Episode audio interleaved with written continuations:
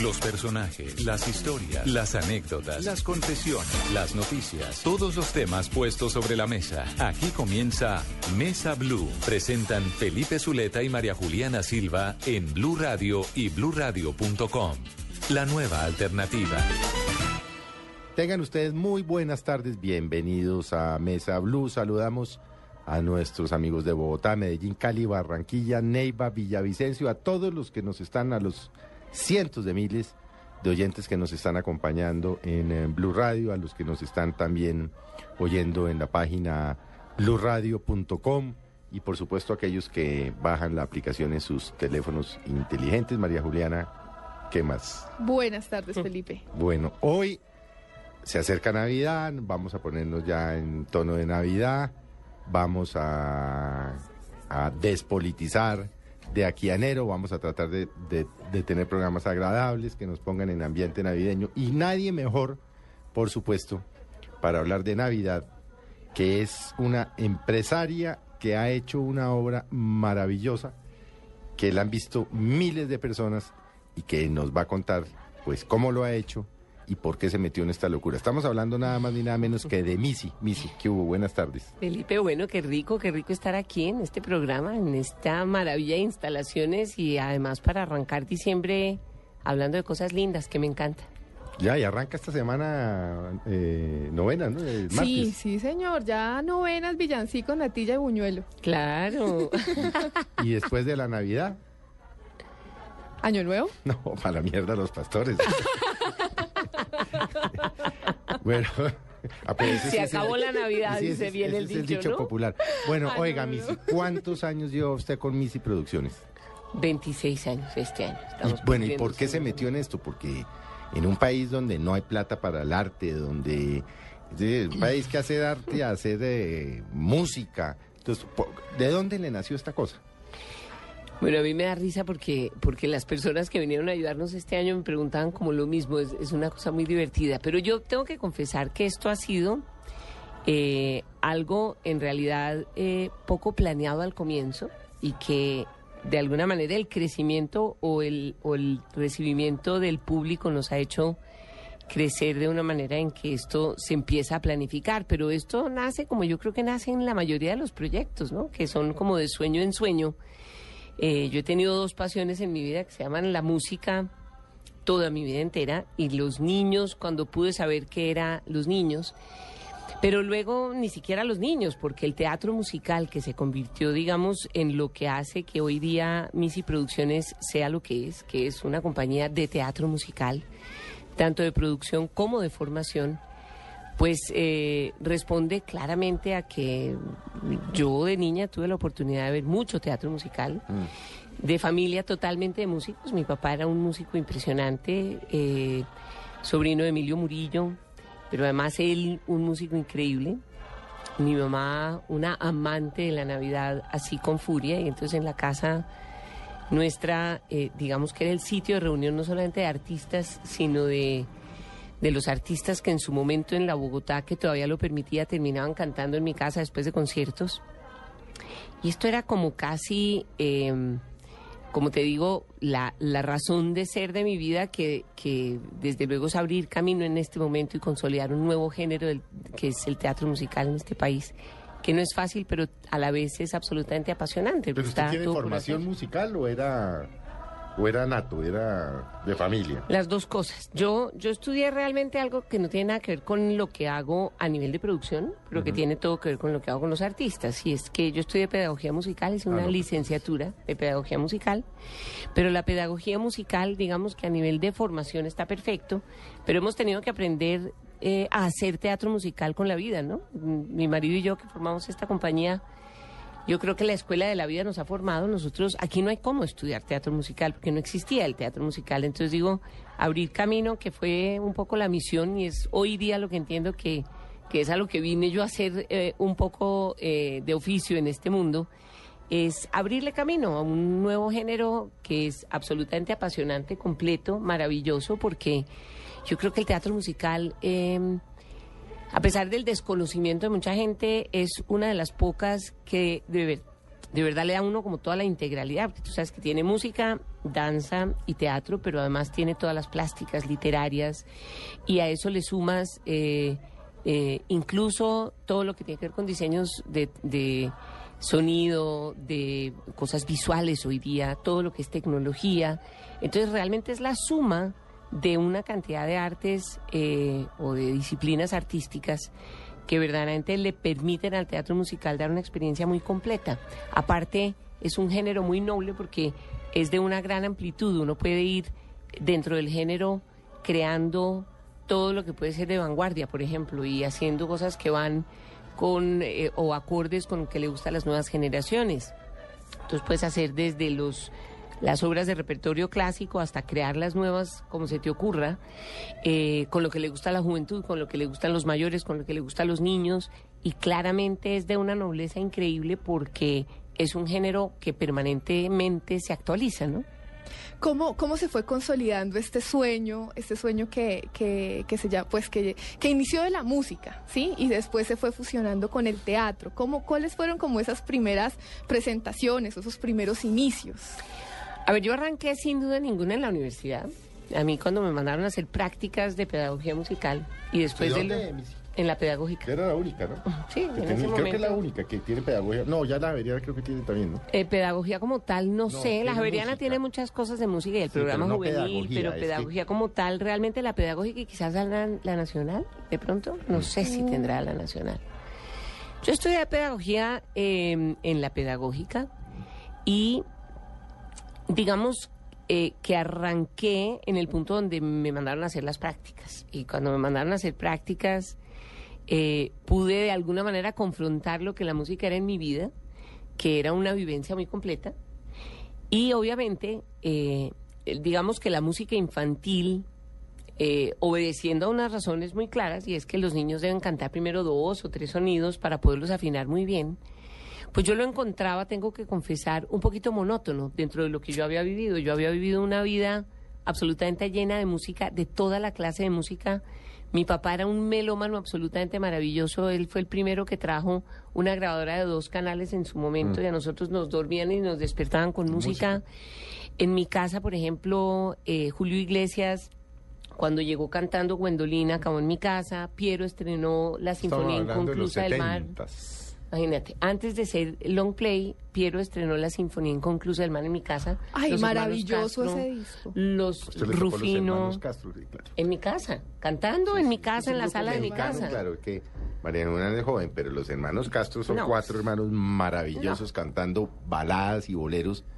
Y estamos hablando de que eran famosos de 68, 70, 74, 75. Claro, y, y los, y Julie Mm. Unos arreglos maravillosos. Unos además. Sí. arreglos ¿A usted le tocó los impresionantes. hermanos Castro? No, En privilegiada. mi casa, Claro. en mi casa, y Jerónimo, y bueno, en su momento Armando Velázquez acá, pero claramente Julie Rufino, eso hay anécdotas las que uno quisiera en mi casa. Julie Rufino moría con mi papá, mi mamá era una cosa maravillosa en la vida. Una compositora, le compuso una canción que se llamaba Egoísta, y por ahí debe existir ese bolero que es divino.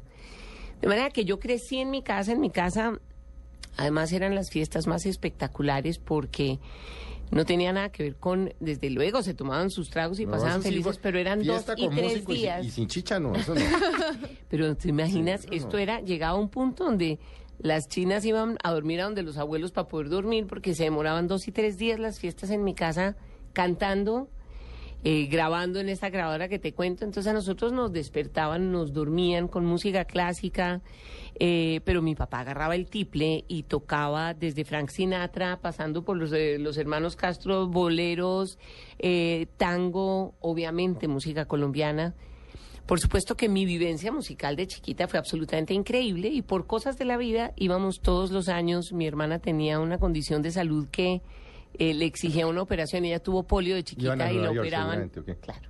Y ahí usted se afiebró de los, de los- musical. de los plays en Nueva York, Pero en Broadway y Off-Broadway. y Radio City. Claro. Y yo me acuerdo de haber visto Jesucristo Superestrella ya. De esas cosas que lo marcan a uno y el Radio City de Navidad. Y Pero esto yo vi Jesucristo condición- Superestrella y Evita en Nueva York. Y que, bueno, creo que recientemente hace el, el Rey León, pero nunca se, me, nunca se me hubiera ocurrido llegar a decir, no, yo voy a montar esto en Colombia. Entonces, ¿en qué momento usted dijo, esto hay que montarlo en Colombia. Entonces yo empecé a componer. Cuando, cuando fui a hacer prácticas, a mí me hacía falta, digamos que yo tenía em, una visión muy clara que era para enseñarle a los niños yo, yo y la vida en- entera. Yo creo que uno primero tiene que enamorarse de su oficio y después la gente va pidiendo herramientas. Y hay muchas de las metodologías que exigen al revés, que uno empiece por uno, dos y tres sonidos y después... No, yo pienso que una vez que uno está metido dentro del mundo de la música, lo demás viene por añadidura es decir, es mucho más fácil lograrlo. Entonces empecé a componer y cuando empecé a componer eh, me pidieron que grabara el primer disco. Entonces Timpanitos fue, digamos, un coro de niños, hijos de amigos míos del Ballestrinque. Yo cantaba en ese momento en Ballestrinque.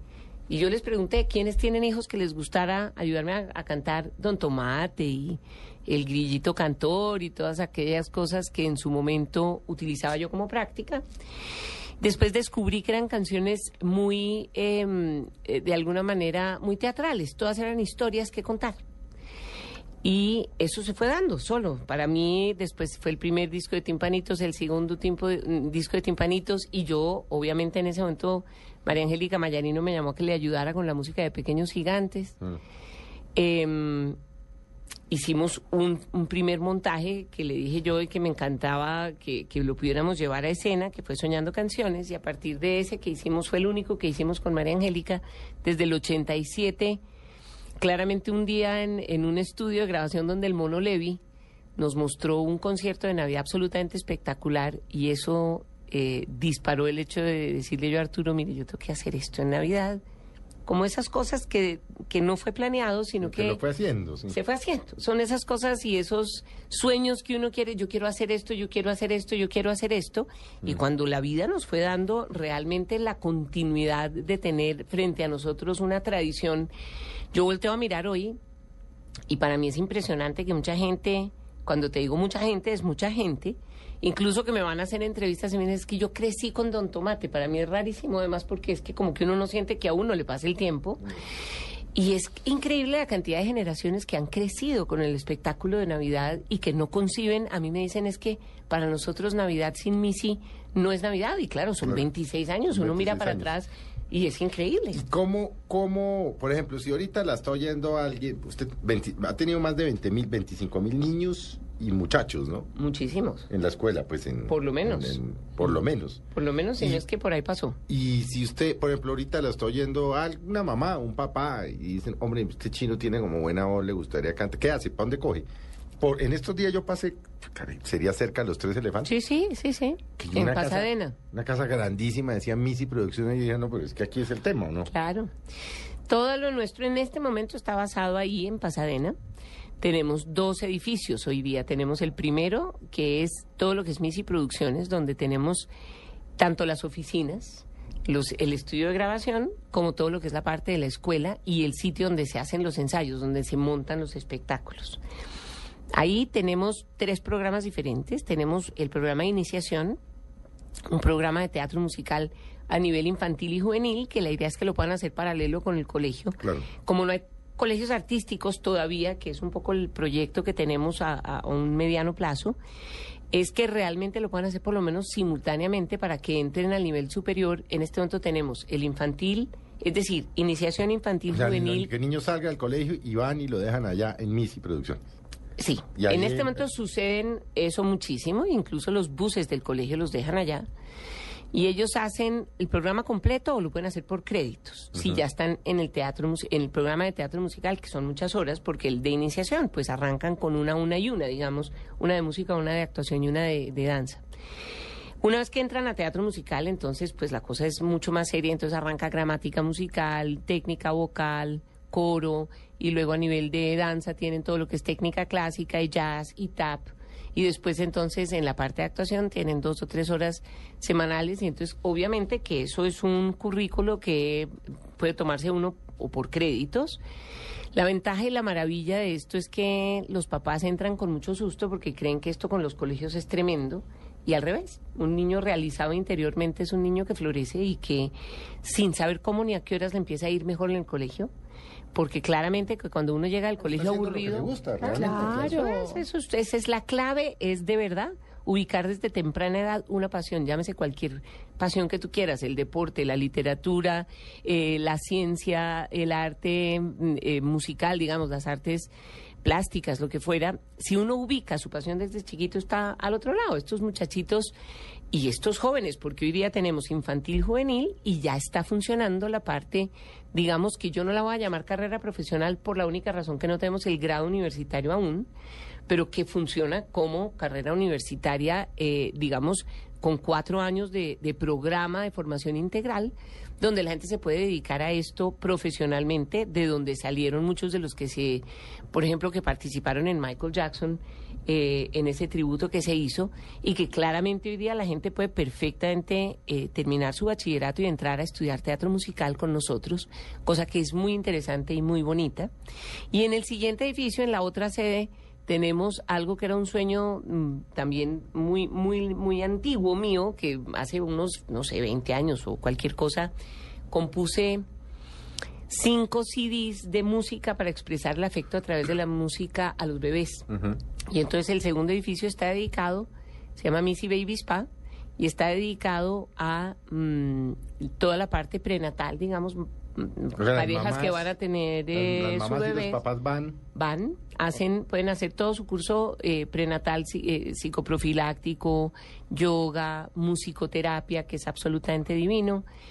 Y luego empezamos con todo lo que es estimulación adecuada, no temprana, porque no me gusta, me parece que es importantísimo respetar procesos, pero ustedes no se pueden imaginar la divinidad que es el fortalecimiento afectivo a través de la música y los resultados que ha dado en estos primeros cuatro años que tenemos de haber mm. inaugurado ese edificio.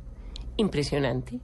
Después entonces arrancan con el programa de iniciación más de chiquitos en un sitio donde les tenemos un teatrico chiquito para ellos, especialmente para los bebés. Es decir, todo el sueño que yo he querido dibujar para los más grandes, yo creo que este es como el laboratorio, el semillero pequeñito, y es un edificio de cuatro pisos dedicado únicamente a parejas que van a tener sus bebés y a los bebés hasta los tres años. ¿Cómo, ¿Cómo se monta uno de estos espectáculos tan maravillosos? Porque uno ve ya el resultado final, pero ¿cuál es ese proceso? ¿Cómo se llega ahí? ¿Cuánta gente puede, por ejemplo, usted está ahorita, eh, va a estar ahora en, con subsidio, ¿no? Estamos, estamos. Ya está con subsidio. Sí. ¿Qué días? ¿Todos los días? De miércoles a domingo. ¿A qué horas? ¿Ocho, no? Siete y media, y en los fines de semana tres y media, y siete y media, y a las cuatro Pero, pero, pero ahí se iba acercando, Felipe. Bueno, por siempre, por siempre Navidad. La por siempre Navidad, sí, señor.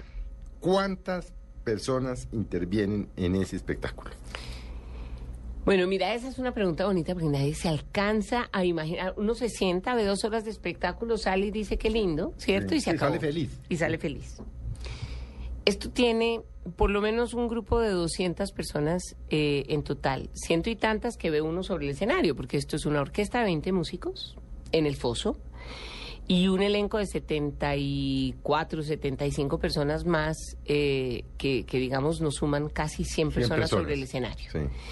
Pero después de, de, las 100 personas sobre el escenario, pues tú tienes que contar diseñadores de escenografía, de vestuario, música, y entonces en este caso contamos no solamente en la parte musical con el que hace los arreglos en el piano, que tenemos todo un equipo. Este fue un año de cambios total, después de los 25 años que celebramos el año pasado en el Lincoln Center de Nueva York, en el Jazz at Lincoln Center, mm. pues queríamos claramente eh, reinventarnos un poquito, es decir, llegar con una cosa completamente distinta. Entonces tenemos un equipo creativo totalmente nuevo que ahora les cuento. Pero claramente estos son horas y horas interminables, es decir, en cualquier parte del mundo montar un espectáculo original como este. Em, y ellos mismos me decían, es curioso que ustedes no lo llamen un estreno mundial porque es lo que es. Esto tiene un libreto em, que tiene claramente una dramaturgia muchísimo más em, ¿qué te digo? Mucho más establecida como tal, no el cuento más suave de Navidad que nosotros y en otros momentos teníamos otros, pero digamos esto, después de Aladín, quisimos hacer algo que verdaderamente pudiera ponerse eh, en el repertorio universal, que mañana puede venir alguien y decir, yo quiero montar por siempre Navidad, así como yo puedo decir, quiero montar Aladín y pago uno los derechos y es lo que quisiéramos hacer, porque no hay obras Em, de Navidad distinto de Scrooge que uno pudiera decir yo quiero montar esto. Muy poca gente le invierte, y la razón es esa pregunta de ustedes, a una temporada tan corta una suma de horas, de horas de gente y de horas de trabajo y de plata, claramente, a una obra que puede durar tan poquito en cartelera, porque en cualquier parte del mundo una obra de este tamaño, pues para sufragar sus No, gastos tiene que durar una mínimo un York- año. En Nueva York duran uno, dos, tres, cuatro, 20. cinco, seis, siete, ocho, veinte años. 27 años llevan Sí. Los Miserables, ¿no? Veintitantos. sí, sí. eh, Todos los días, El fantasma de la ópera, todos los días. Que es para donde nosotros quisiéramos llegar. Entonces, obviamente, nadie le invierte la cantidad de trabajo y de plata que tiene una hora de estas a una hora de Navidad. Y esta, esta particularmente, pues es algo que nos tiene muy contentos. Eh, fue un suicidio total, claro, porque nos metimos después de haber hecho ese monstruo que fue Aladín. Esto empezó el proceso, sabíamos cuál era la historia desde el año pasado, claramente queríamos contar la historia de San Nicolás. Después de haber contado la historia de Jesús era, era muy bonito, nos metimos con la de Jesús, de hecho, a contar una mirada histórica de un personaje que solo se consideraba religi- religioso. Y después buscábamos con qué se identifica la gente en Navidad y dijimos, hombre, ¿de dónde vendrá esta historia del Papá Noel que se considera un poco comercial, ¿no es cierto? ¿De dónde vendrá?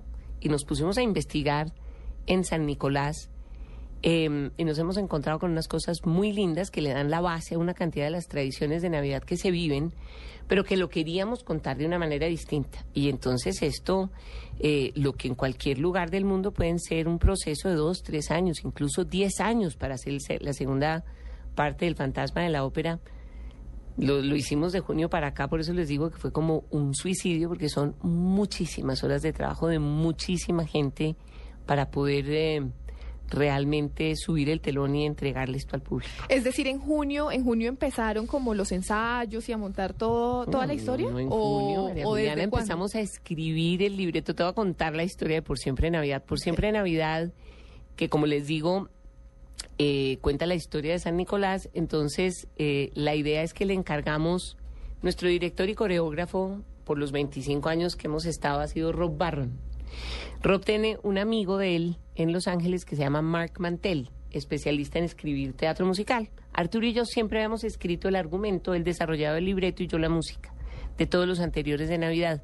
Y después de Aladín, que queríamos que fuera una cosa un poco más, eh, digamos, fuerte hacia la actuación, eh, entonces, pues ya Arturo me dijo, yo tal vez el tiempo de hacerle a eso no le hacemos, encarguémoslo y lo encargamos a Mark Mantel, pero no habla español, Mark. Lo escribió en inglés y yo dije, no, pues, mi cabeza que piensa un poco en dibujos animados, dije, pues listo, yo lo traduzco como he traducido todas las otras. Bueno, y esto fue un proceso creativo en los dos idiomas, donde él mandaba en inglés, traducíamos, mira, esto no nos gusta, esto le falta esto, esto le falta lo otro, eh, tradúzcalo otra vez al inglés, devuélvaselo. Claro. Haga la música, tradúzcala al inglés. Le parece que esta, porque claro, la música es un lenguaje, decir, donde termina la posibilidad de decirlo con palabras, lo tienen que empezar a decir la música y lo mismo pasa con el baile. Eso es todo el sentido del teatro musical. No es que aquí va y pongamos una canción aquí, no. Es continuar con un lenguaje que donde termina el efecto de poderlo decir con una palabra necesitas cantarlo. Es el caso, por ejemplo, de la historia de amor. Aquí es una historia de amor absolutamente divina. Esta es una historia que baja en el tiempo de un personaje en Bogotá que le encargan un guion sobre San Nicolás. Es la historia de Por Siempre Navidad. Sin imaginarse siquiera que iba a ser una historia que lo llevaría por sus grandes amores, sus vidas, para encontrar al final la realidad de si existió o no Papá Noel. Pero esto tiene, ustedes no se pueden imaginar la cantidad de, de matices diferentes donde se desarrolla una historia de amor a través de, de varios momentos del tiempo. Se cuenta paralelamente en cuatro momentos del tiempo. En Turquía, siglo III, que es donde nació Nicolás, eh, que fue obispo en Turquía, que uno no se hubiera, yo no me imaginaba que San Nicolás venía de Turquía. Eh, lo convierten en obispo muy joven, sin querer, y ahí es donde de alguna manera después lo empiezan a nombrar el santo de los niños, el santo de los marineros, de donde vienen las tradiciones como las medias en la chimenea, que no nos podemos imaginar, y viene una generosidad increíble de un personaje que de día era obispo y de noche se disfrazaba para poder seguir ayudando a los más necesitados. El muy chiquito quedó huérfano, los papás se murieron en una peste y heredó una gran fortuna que donó a todos los necesitados y viajó por todo el país. Ya, San Nicolás sí existió entonces. Sí, Existió como tal. es una cosa ahí Imagínate. Un- una, una comercial de la tradición que, exacto, de la imaginación comercial. Y ahí Correcto. nos quedamos. Y solo en Nueva York después ya con los, digamos, con los inmigrantes, una colonia la, del New Amsterdam lo trae a San Nicolás muy afianzado, porque además la belleza es que San Nicolás em, se le atribuyen varios milagros, por ejemplo el caso eh, de un barco, parece que iba a Tierra Santa y los agarró una tormenta tremenda y uno de los marineros tratando de salvar el barco se mató. Y dicen que lo volvió a la vida y desde entonces lo nombraron el patrono de los marineros y lo mm. pusieron en estatuas en las pruebas de los barcos. Así empezó a irse de puerto en puerto, de ciudad en ciudad. Lo empezaron a bajar y lo montaron sobre un caballo en las estatuas de los puertos y al llegar a los países nórdicos eh, sus habitantes escogieron un reno. Y de allí los renos, es decir, vienen de lugares muy particulares y muy bonitos. Eh, todas las cosas que uno diría, esto no pasa de ser una fábula de niños, y no lo es.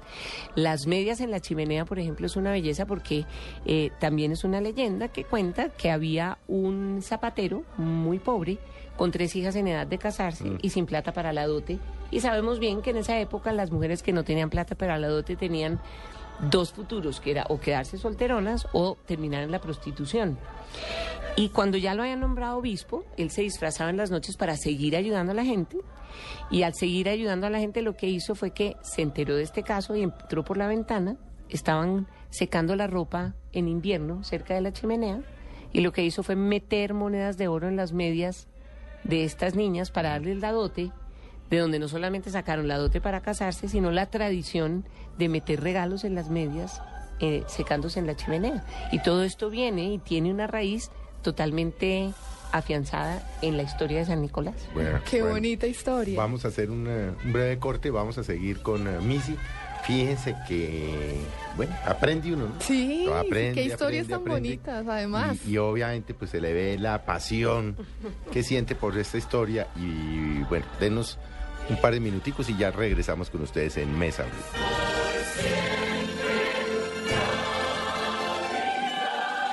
Ya regresamos con Missy, hablando de la Navidad en Mesa Blue.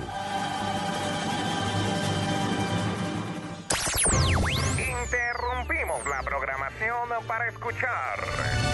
Colombianos, este 31 de diciembre en Voz Populi no descansamos. ¿En serio? No las 10 de la noche. Este 31 de diciembre trabajamos todos los personajes. Gabriel de las Casas. Este.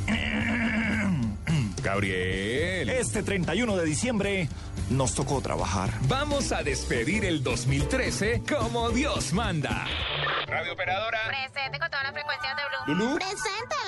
Obvio que Todos los personajes despiden el año en Blue. Les habla el aún alcalde Gustavo Petro para invitarlos este 31 de diciembre a que no se pierdan el especial de Voz Populi de 10 a 12 de la noche. Voz Populi despide el 2013. Escúchenos solamente aquí en Blue Radio. Ay, papi, lista como los Scouts. Blue Radio, la nueva alternativa. Para procurar la imparcialidad, en la siguiente promoción decidimos no sonar canciones de ninguno de los dos equipos de fútbol aquí mencionados. Este domingo 15 de diciembre, la final del fútbol profesional colombiano en el Atanasio Girardot. Nacional. Año nuevo, vida nueva, otra vez nuestra estrella será. Año nuevo vida nueva, campeón otra vez nacional. Y Cali. Arbolito de Navidad que siempre florece los 24. Este año danos la estrella para los del Cali, no seas ingrato. Disfruta el fútbol. Desde las 4 de la tarde, la primera final del fútbol está en Blue Radio. Blue Radio, la radio del Mundial. Esta promoción fue grabada con hinchas reales de los dos equipos. A nadie se pagó por lo cantado en esta promoción. Esta es Blue Radio. En Bogotá 96.9 FM. En Medellín, 97.9 FM. En Cali, 91.5 FM. En Barranquilla, 100.1 FM. En Neiva, 103.1 FM. Y en Villavicencio, 96.3 FM. También en bluradio.com y a través de Twitter en arroba.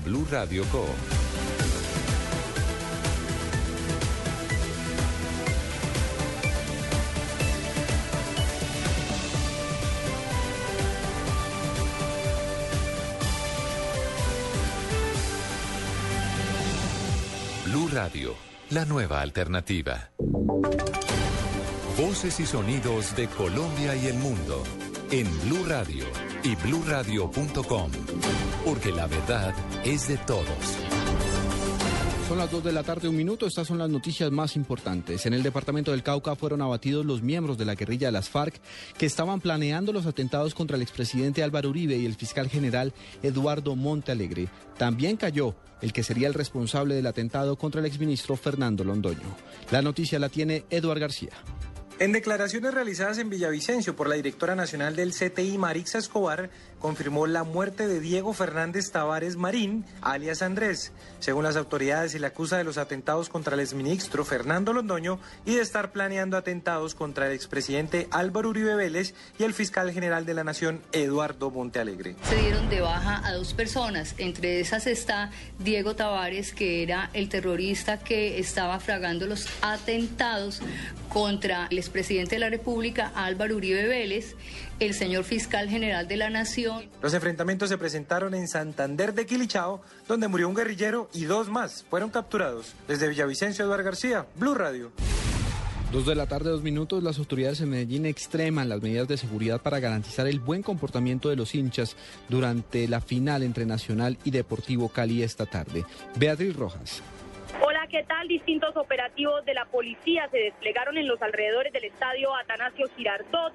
Más de 1.200 hombres de la policía pretenden garantizar el buen comportamiento de los hinchas durante la final del fútbol colombiano. El general de la policía dijo que fue decretada la ley seca para los locales aledaños al estadio, así como también dijo que se prohibieron las pantallas gigantes, todo con el fin de dejar en alto la imagen de la ciudad. La policía anunció que no se permitirá el ingreso de barras organizadas de otras ciudades y que tampoco podrán entrar hinchas que porten la camiseta del Deportivo Cali. Los menores de 14 años tampoco podrán ingresar a la tribuna sur del estadio. El gobernador de Antioquia hizo un llamado a la paz. Por último, las autoridades dijeron que tres anillos de seguridad van a ser los que refuercen los operativos previos al partido. En Medellín, Beatriz Rojas, Blue Radio. En un 56% se redujeron los casos de atracos a buses urbanos en Barranquilla durante los últimos meses. En la capital del Atlántico está Eberto Amor.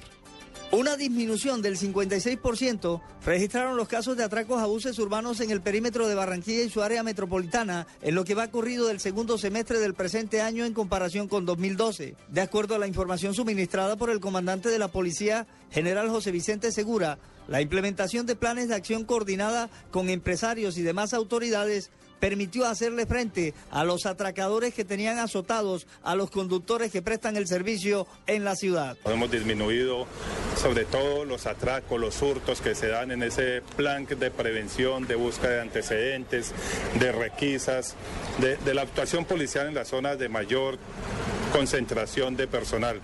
Han disminuido en 2012, para el segundo semestre, se habían registrado 252 casos de atracos a buses y este año la cifra fue de apenas 111, con una reducción de 141 casos. En Barranquilla, Eberto Amor Beltrán, Blue Radio.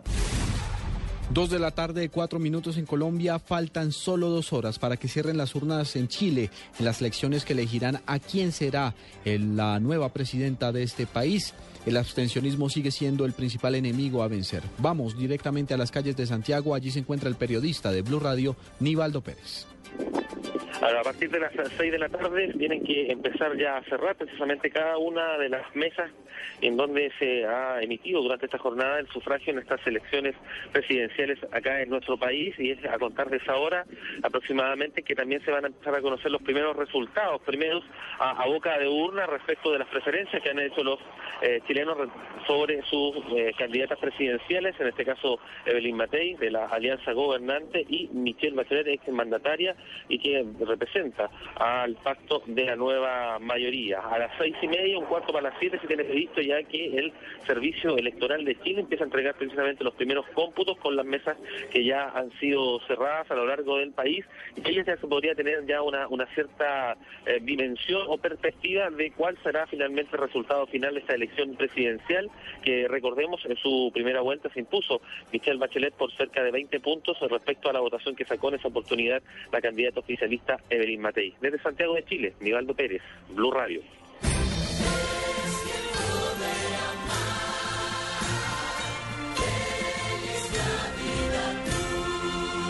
Blue Radio, la nueva alternativa. Continuamos hablando de la Navidad con Missy en Mesa Blue. Buenas tardes, gracias por seguir con nosotros aquí en Mesa Blue. Estamos con una invitada muy especial, Missy, que nos está contando pues todo sobre sus producciones, cómo las realiza, cómo inició este sueño, que es una realidad ya hace 26 años. Y estábamos hablando eh, antes del corte de Por Siempre Navidad y nos estaba contando de la bonita historia de, San Nicolás, Papá Noel, este personaje que todos conocemos, pero del que tan poquito sabemos. Y pues para seguir hablando del tema, entonces, pues nada, les estábamos hablando como de esta producción y de todo, de todos, de todo el proceso que hay detrás que muchas veces no lo conocemos. Así es, así y es. entonces, es nos- entonces bueno, ya pasamos por el guion, sí, la historia. Mira, la pero estamos este guion, imagínense el tiempo que toma esta investigación que les estoy contando. pues, ¿Cierto? y escríbalo, Claro, y escríbalo claro, claro. Bueno, y Y escríbalo. tradúzcalo, y vuelve y mándelo. Y la música, tradúzcala y mándela y... La música es suya. Sí. Siempre ha sido suya. Eh, de las, mu- a ver, de las obras originales siempre hago la música yo. Lo que pasa es que en, en, eh, algunas anteriores eh, no hacía yo la, digamos, la, la totalidad porque a veces agarrábamos villancicos conocidos.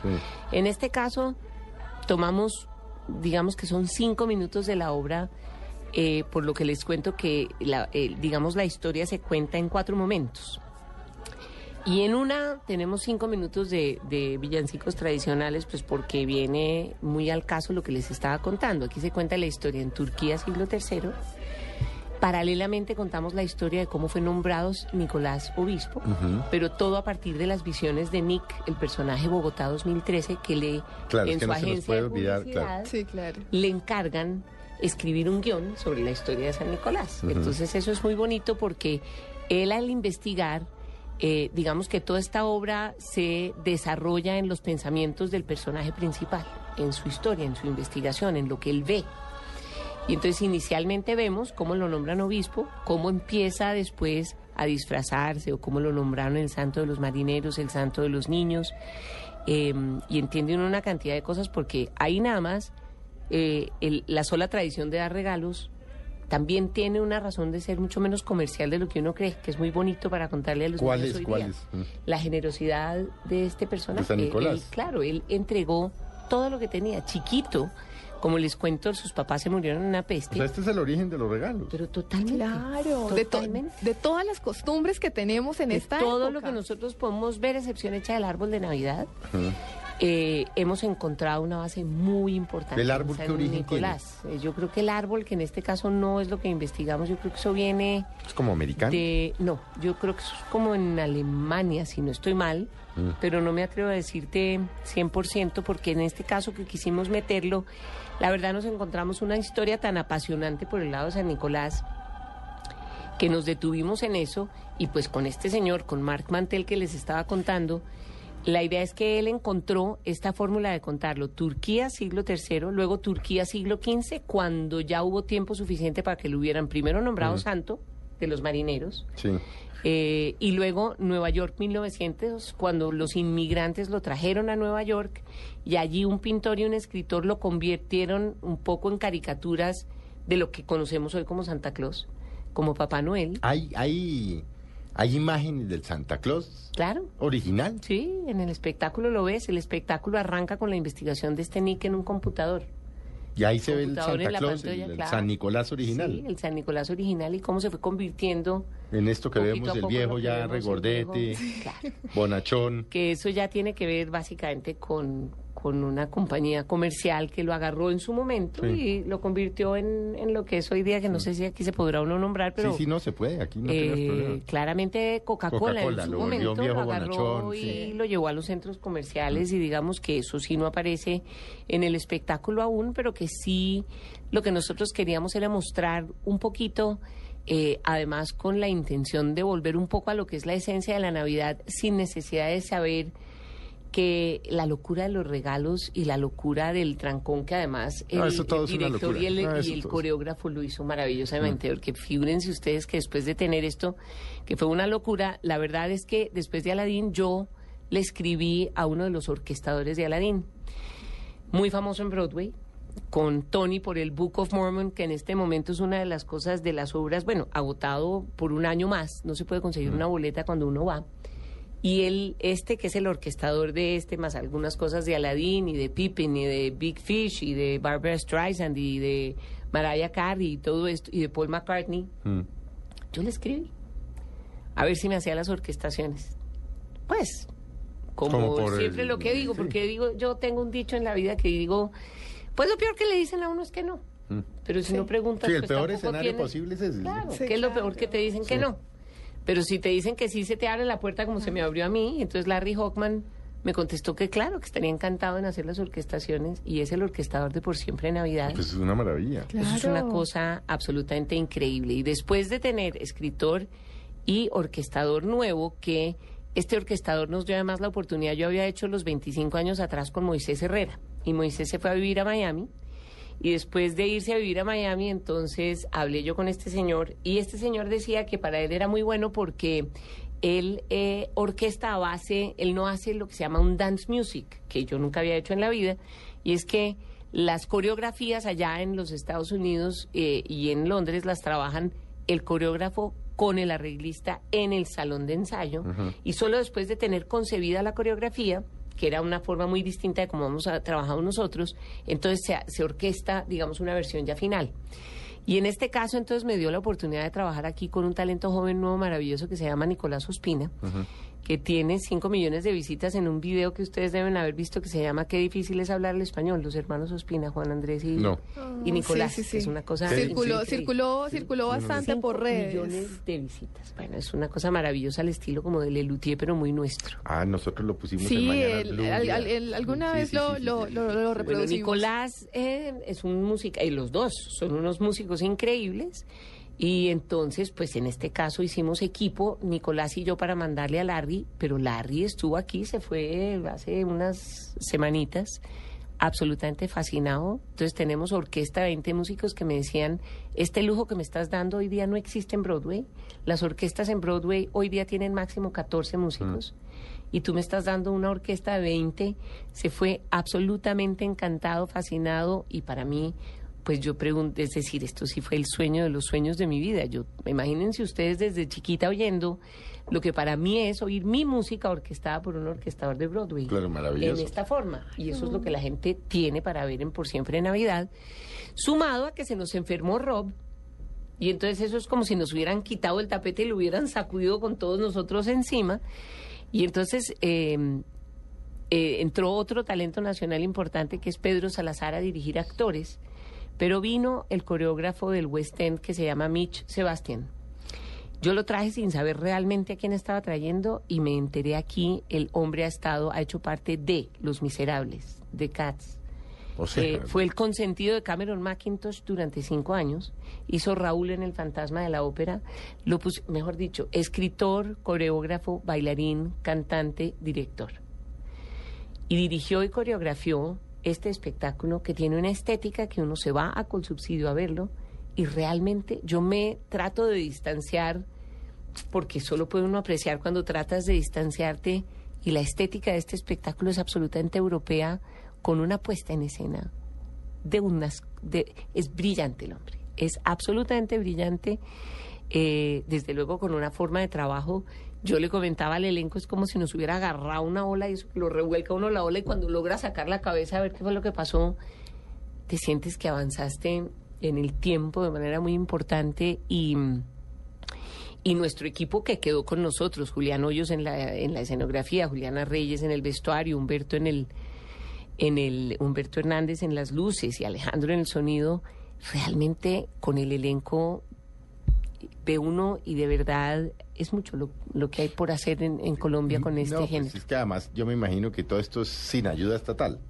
Sin ayuda, sí, no, sea, pues esto es estos son los uñas. patrocinadores, realmente esto lo ¿Quiénes hace son sus posible. patrocinadores? Porque hay que mencionarlos. Pero claro Sí, que hay que Es qué dicha, este porque a uno siempre le dicen no, no, se puede. Eso, eso dicen eso en la televisión que dicen que no se puede. Aquí sí se puede porque, hombre, hay gente que se mete la mano al bolsillo, hay empresas que se meten la mano al bolsillo. Claro, para En que particular podamos dicen, apreciar Me esas- interesa que esto exista. ¿Quiénes son los patrocinadores? Bueno, eso es que sí, vale delicia de espacio millones. aquí. Esto vale, yo no les puedo decir cuánto No, vale. millones. Esto es una cosa Por lo que usted loca. está describiendo es una cosa loca. ¿no? Mastercard lleva con nosotros, yo creo que por lo menos 12 años apoyando esto y desde hace algunos años Colfondos. Mm. Alcides Vargas ha sido una persona que con Estefano bueno, la verdad, eh, se ha convertido un poco en, lo, en, en, digamos, su razón eh, de, de todo el trabajo profundo social, no es solamente el beneficio de los fondos de pensiones, sino la importancia de tener en cuenta lo que hace la cultura por el ser humano. Entonces, no es solamente el bienestar dentro de una forma, sino el bienestar dentro de,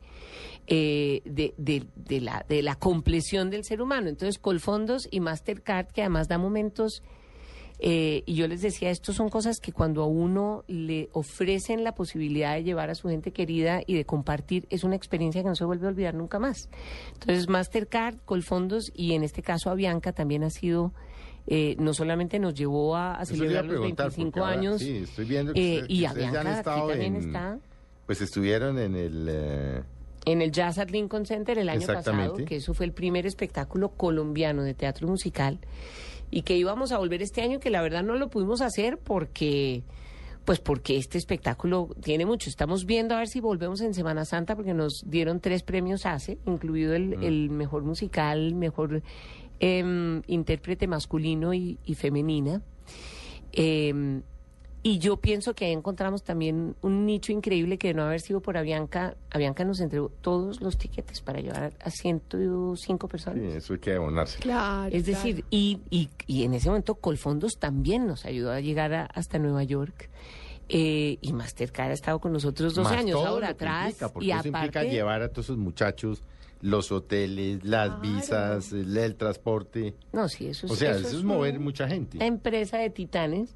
La verdad somos mm, pocos. En ese momento pues había mucha, pues muchos más patrocinadores en la llevada a, a Nueva York. Pero digamos que es em, nosotros y el gobierno en la llevada a Nueva York sí, sí realmente eh, fue un apoyo importantísimo. Ahí se metió el, eh, el Ministerio de, de- de Comercio, perdón, de mm, Turismo y, y Comercio. Eh, un poquito el de cultura, menos, pero Menos, ¿no? digamos que Mm. fue más la parte de turismo. Eh, y clarísimamente marca país, ¿no? Pero con toda, es decir, nos ayudó a liderar eso impresionantemente. Claudia Hoyos fue definitiva en el viaje a Nueva York a nivel de gobierno, así como los distintos patrocinadores en Bogotá, eso sí estuvo Pacific Rubiales y estuvo eh, Cimento, bueno, se metieron eh, montones de eh, fundaciones y todo el mundo se volcó a hacer lo posible. Es ¿no? dificilísimo sacar esto de Bogotá. Es muy difícil, es muy difícil.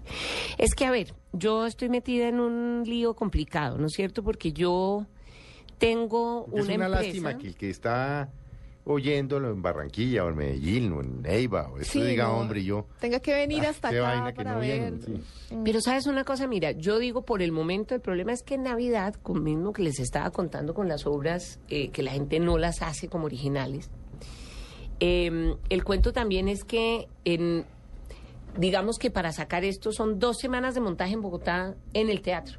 Cuando en vayas- solo el teatro, sí. antes de subir el telón, hay dos semanas anteriores y casi no nos alcanzan este año. No, dos semanas de trabajo. ¿A qué y horas mover lo eso. mueves? ¿Hasta cuándo van? en Hasta el teatro 22, pero entonces yo siempre lo que le digo a la gente es, mire, así como le dicen a uno que vaya a ver las luces de Medellín, habría que venir a ver la iluminación de Bogotá y el espectáculo un fin de semana. Lo amerita, vale la pena. Es decir, algún día lograremos... Sábados y domingos es que tres y media. Y siete y media. Y siete y media. Y el domingo a las cuatro. ¿Y boletas dónde? En tu boleta y en el Teatro con Subsidio. En los dos sitios, tu boleta pues es facilísimo. Teatro con Subsidio es el de la vein- 563, el de la 93, 26, ¿no? Sí. Mm. El de la Sí, sí, sí. 26, que se llega No, pues, muy para fácil por la. Sí, para que Sí. sepan. Y justamente yo, yo quería, quería, quería preguntarle a Missy, pues, ¿cómo se le hace una invitación? ¿Cómo, ¿Cómo hacemos para que la gente que nunca ha tenido la oportunidad de ver, ya sea porque no, de pronto, como no creció con esto, no ha visto un, un, un espectáculo de estos? O sea, ¿qué encuentra una persona cuando llega por primera vez a ver un espectáculo de Missy Producciones? Bueno, esa es una sorpresa linda y grata. Yo lo que he visto es que la gente, primero que todo, no se imagina, ¿sabes? Mm. Cuando la gente va, dicen, yo no puedo creer que yo me perdí todos estos años. No puede ser. Porque es que yo Pues me yo imagino... estoy arrepentido, yo no voy a eso hace más de 10 años, me va a tocar ir. Te va a to- ah, no, No, no, hay no, que me tocó ir, Por sí, sí, Dios sí. santísimo. Bueno, el ca- lo pri- la primera respuesta es esa. Yo no podía creer O sea, yo que esto existiera en Colombia. Claro, es que eso le Es pasa a uno. O sea, que a mí me pasó con una que usted la debe haber visto seguramente, que a mí me pasó hace un par de meses o dos o tres ¿Con meses. si con- nos dejan? No, Ah, no, me pasó en Cali con Delirio. ah, sí. Que Qué yo cosa llegué, tan loca, ¿no? yo llegué cuatro horas, yo decía, perdón, ¿este qué país es? Esto no tiene nada que ver con Colombia. Mm. Yo creo que a uno le pasa con usted lo mismo, con, con lo de Missy, que dice uno, ¿a qué horas en Colombia veo uno un show de... Y uno no sabe. Sí. Sabes que la gente dice, yo no puedo creer. Eh, eso hace parte, desde luego, no solamente de Colombia, de muchos sitios que di- bien dicen que nadie es profeta en su tierra. Pero es que yo creo que nosotros, primero, nos cuesta mucho trabajo pensar en grande. En Colombia Ah, no, no. sabemos pensar en Es que aquí grande. es el puentecito, Sí, sí, eso sí es cierto. el, el- el- el cosito, todo el andencito, todo Esto se sencito. conforma uno por la necesidad con lo menos cuando debería ser al revés. Mm. Entonces a mí mucha gente me dice, o me, había, ah, me han dicho, ¿no? ¿Y usted por qué le mete tanta plata a un espectáculo cuando con la mitad podría ser un espectáculo lindo que le funcionaría?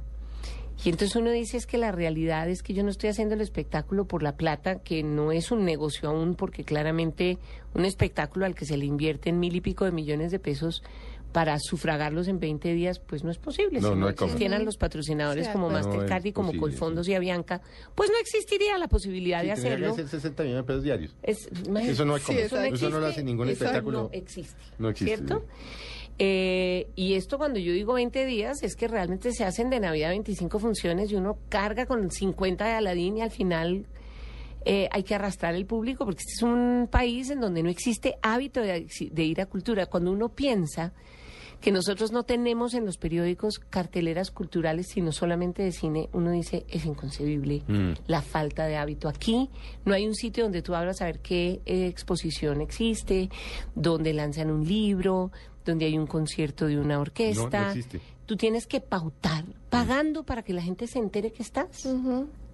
Sí. Y es inconcebible, Triste. pero esa es una radiografía que Sí. dice todo lo que yo estoy diciendo. La falta de hábito de la cultura es imperdonable en Colombia, es imperdonable. So- nosotros somos totalmente ciegos, a pesar de que se ha venido avanzando de manera muy importante y que el esfuerzo de mucha gente y desde luego del ministerio, con toda la de la ley, por ejemplo, ahorita del espectáculo público, pero lo que nos falta es una responsabilidad de todo el país y de todos los estamentos del país. Eso no es eh, del empresario, del que promueve, del ministerio, del gobierno, de la prensa. Eso o lo hacemos todos. Ayer eh, me decía alguien en el espectáculo, mi niño se quedó dormido. Y yo decía, uno en Europa no hace sino ver chiquitinos dormidos y por eso cuando cumplen siete años ya no se duermen más. Mm. Porque así El se hábito. aprende. El hábito, el solo hecho de salir al teatro y poderte quedar inclusive dormido en el teatro. Es que además ese es un tema... hace parte del hábito. Es un tema cultural. es- Si a usted no lo llevaron de chiquito... Yo me acuerdo, por ejemplo, yo- mi abuela paterna. Mm, Pero es que yo era muy chiquito. Me llevaba a zarzuela en el Colón. Pero claro. Yo no se quedaba dormido. Pero, pero, Pero ahí le quedó el hábito. Entonces es un uno oye Luisa chiquito. Fernández y dice, ve, Claro. los gavilanes, ve, esto yo lo vi de chiquito. ¿no? Eh, total, y si tú sigues con el hábito, llega el momento donde no. Ahora, tengo montones de niños de dos años que no cierran los ojos hasta el final así, Es que el espectáculo es... que es absolutamente divino, y si se queda dormido tampoco importa. Entonces uno pelea aquí contra cantidad de cosas. Aquí, por ejemplo, el clima no nos ayuda, la movilidad no nos ayuda. No, es que para llegar uno a las siete y media con subsidio, eso tiene que y salir eso dos que horas con antes. subsidio queda para el otro lado. Y eso que Quiero con decirte, subsidio queda central. Con subsidio queda al revés 26 del con- gráfico. sí, en la 26 con 30, Del- o sea, va del- para el otro del- lado. Sí. Del punto pico, Sí, digamos. Sí, Pero de verdad aquí es una cosa increíble lo que uno tiene que trabajar en todas estas cosas para que de verdad esto se consolide como se ha venido consolidando. Es un trabajo de titanes porque hay que educar audiencias, hay que educar país, país en el sentido de lo que estoy diciendo. Sí. Uno va a repetir mm, una obra aquí y aquí le damos más validez tristemente a lo que viene de fuera. Eso no hay nada que hacer. Entonces, tu pregunta era, ¿qué pasa con una persona que no lo ha visto? La primera respuesta es esa que te digo. Yo no puedo creer que esto se esté haciendo en Colombia. Y cuando dice uno esto se está haciendo en Colombia, desde luego hace 25 años no tenía este nivel, pero hace 26 años, porque ya el año pasado fueron los 25, y la gente se ha desacostumbrado porque además aquí no le damos validez a lo que tenga que ver con niños. Y si bien esto dejó de ser niños hace mucho tiempo, es decir, incluimos niños, como se incluye en cualquier obra de Broadway un niño, pero uno va a Broadway y el género del teatro musical te da para niños, para familiar, para adultos, para mayores de 18, para menores, es un género que abarca, dependiendo de lo que uno escoja como título, da para uno o para el otro. pero también quitar el hábito aquí de que estos son los niños de Missy y la gente dice, ¿cuáles niños de Missy? Cuando llegan a ver el espectáculo, entonces la sorpresa es grata en todos los sentidos. La gente se quedó con la idea de que eran los niños de Missy y no son, ya no son. Pero hace, pero hace años Sí, que sí, tenemos una compañía estable que hizo Jesucristo Superestrella, no West Side Story en el no año hicieron 2000. niños. Sí, sí, sí. En el año 2000 hicimos un West Side Story. Eh, su autor, en ese momento aún vivo, Arthur Lawrence, tenía su pareja y su pareja se llamaba Tom Hatcher y él vino.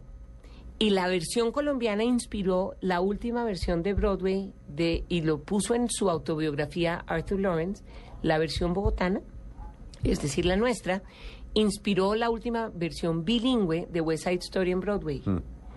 Y la gente no tiene ni idea. de Qué eso. Está en la autobiografía, del, en el libro de la autobiografía de Arthur Lawrence. Y entonces, pues de ahí para adelante vino esto, vino Jesucristo Superestrella. Hicimos el primer musical basado en, en hechos históricos nacionales, que fue Gaitán, el hombre a quien amé, que fue una investigación absolutamente apasionante y que yo creo que de alguna manera la tristeza de, de nosotros no ser capaces de mirar con objetividad y sin apasionamientos lo que ha sido nuestra historia hizo que mucha gente no lo viera, pero por otro lado llevó mucha gente que nunca había ido al teatro, pero era el primer musical basado en hechos históricos nacionales que logramos hacer eh, de alguna manera sin emitir el juicio. Nosotros queríamos era mostrar el pensador detrás de una persona como Gaitán. Como Gaitán, sí, sin hacer que- juicio de valores. sí. Sin hacer juicio de valores que se logró totalmente. Eh, esa fue una investigación que hicimos con su nieta María Valencia, quien con Arturo, mi marido, es- escribieron ese libreto que fue maravilloso, incluso la misma Gloria. Y uno se encuentra en los libros, en sus escritos, una persona totalmente desconocida para el país, que puede ser un inspirador muy interesante a nivel del pensamiento, del pensador que es ese Gaitán, pero la gente no fue al espectáculo suficiente. No les pareció que obra poli- eh, política, o quién sabe qué les parecería, ¿no? Y- Es por el tema de la divulgación, porque como, como usted dice, como toca pautar, Sí, eso también puede influir. entonces claro, uno ve. Gaetano, sí, mm, ¿no? Y ahí de- adicionalmente a eso la gente se imagina, a mí me decían, pero Jesucristo superestrella para niños. No, no, es, que, no, es, para niños. No, y este es que espectáculo está hecho de tampoco es grandes. para niños. Este tampoco es para niños, este es un espectáculo totalmente familiar. Si me preguntan a mí, los bebecitos que, que empiezan a llevar bebecitos, ahora lo que ya hicimos fue abrir un nuevo formato, que es, eh, yo, yo, yo lo llamo un poco como el estilo, del- el, el- formato parques de Disney que tiene 40 o 50 minutos sin intermedio con participación del público para crear justamente el hábito. Y entonces eso lo estamos haciendo simultáneamente también eh, en diciembre, pero en el auditorio de- del, del Santa Fe. Allí sí ya es para chiquiticos porque son los muñecos y la historia, pero digamos que la evolución de 26 años pues tiene que mostrarse sobre el escenario y ahora pues tenemos la diversificación de donde pueden llevar a los chiquitos que sepan que, que, pueden aguantar el espectáculo de las dos horas y que es una belleza a Colsubsidio a por siempre Navidad.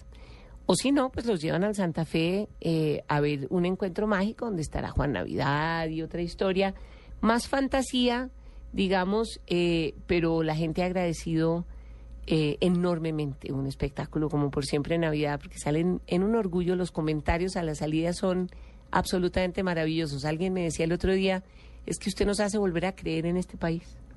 Y en un país, sobre todo en un país donde se la pasa uno todo el día oyendo miserias.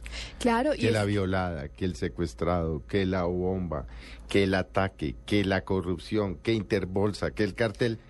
Pues, si uno tiene la posibilidad de por lo menos desconectarse de esa dura y aburridosísima realidad que nos toca a los 44 claro. millones de colombianos, dos horas, vaya, vaya, métase dos horas y desconéctese de esto.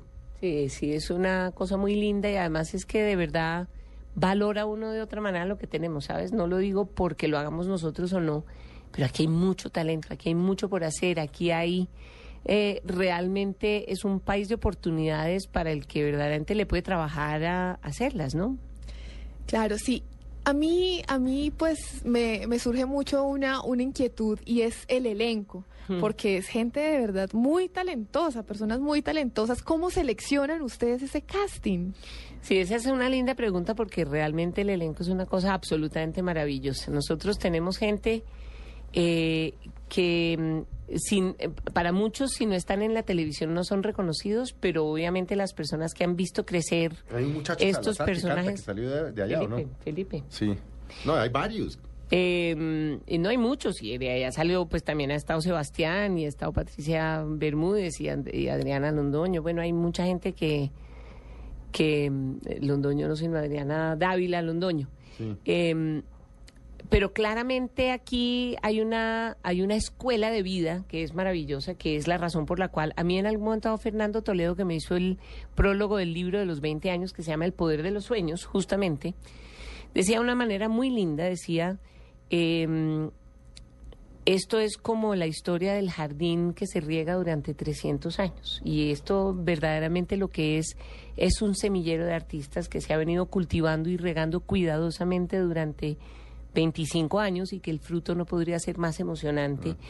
Entonces uno ve protagonistas como el de este caso, que es Felipe Salazar, el que hace de Nick, o una Juliana Reyes que tiene una versatilidad en el talento increíble porque tanto es diseñadora de vestuario como una de las actrices principales, Erwin Barrera, ve uno de los chiquitos, eh, en este caso Gregorio Umaña, que también es, hace de Nicolás, que es una belleza, y ve uno como la nueva generación se va perfilando y ve uno el futuro de esta compañía tan prometedor y tan impresionante que por eso meto yo estos elencos tan grandes. Entonces yo les decía, eh, a mí muchos me dicen, usted es loca, porque es que usted, ¿cómo se le ocurre meter un elenco de 74 personas? ¿A qué horas?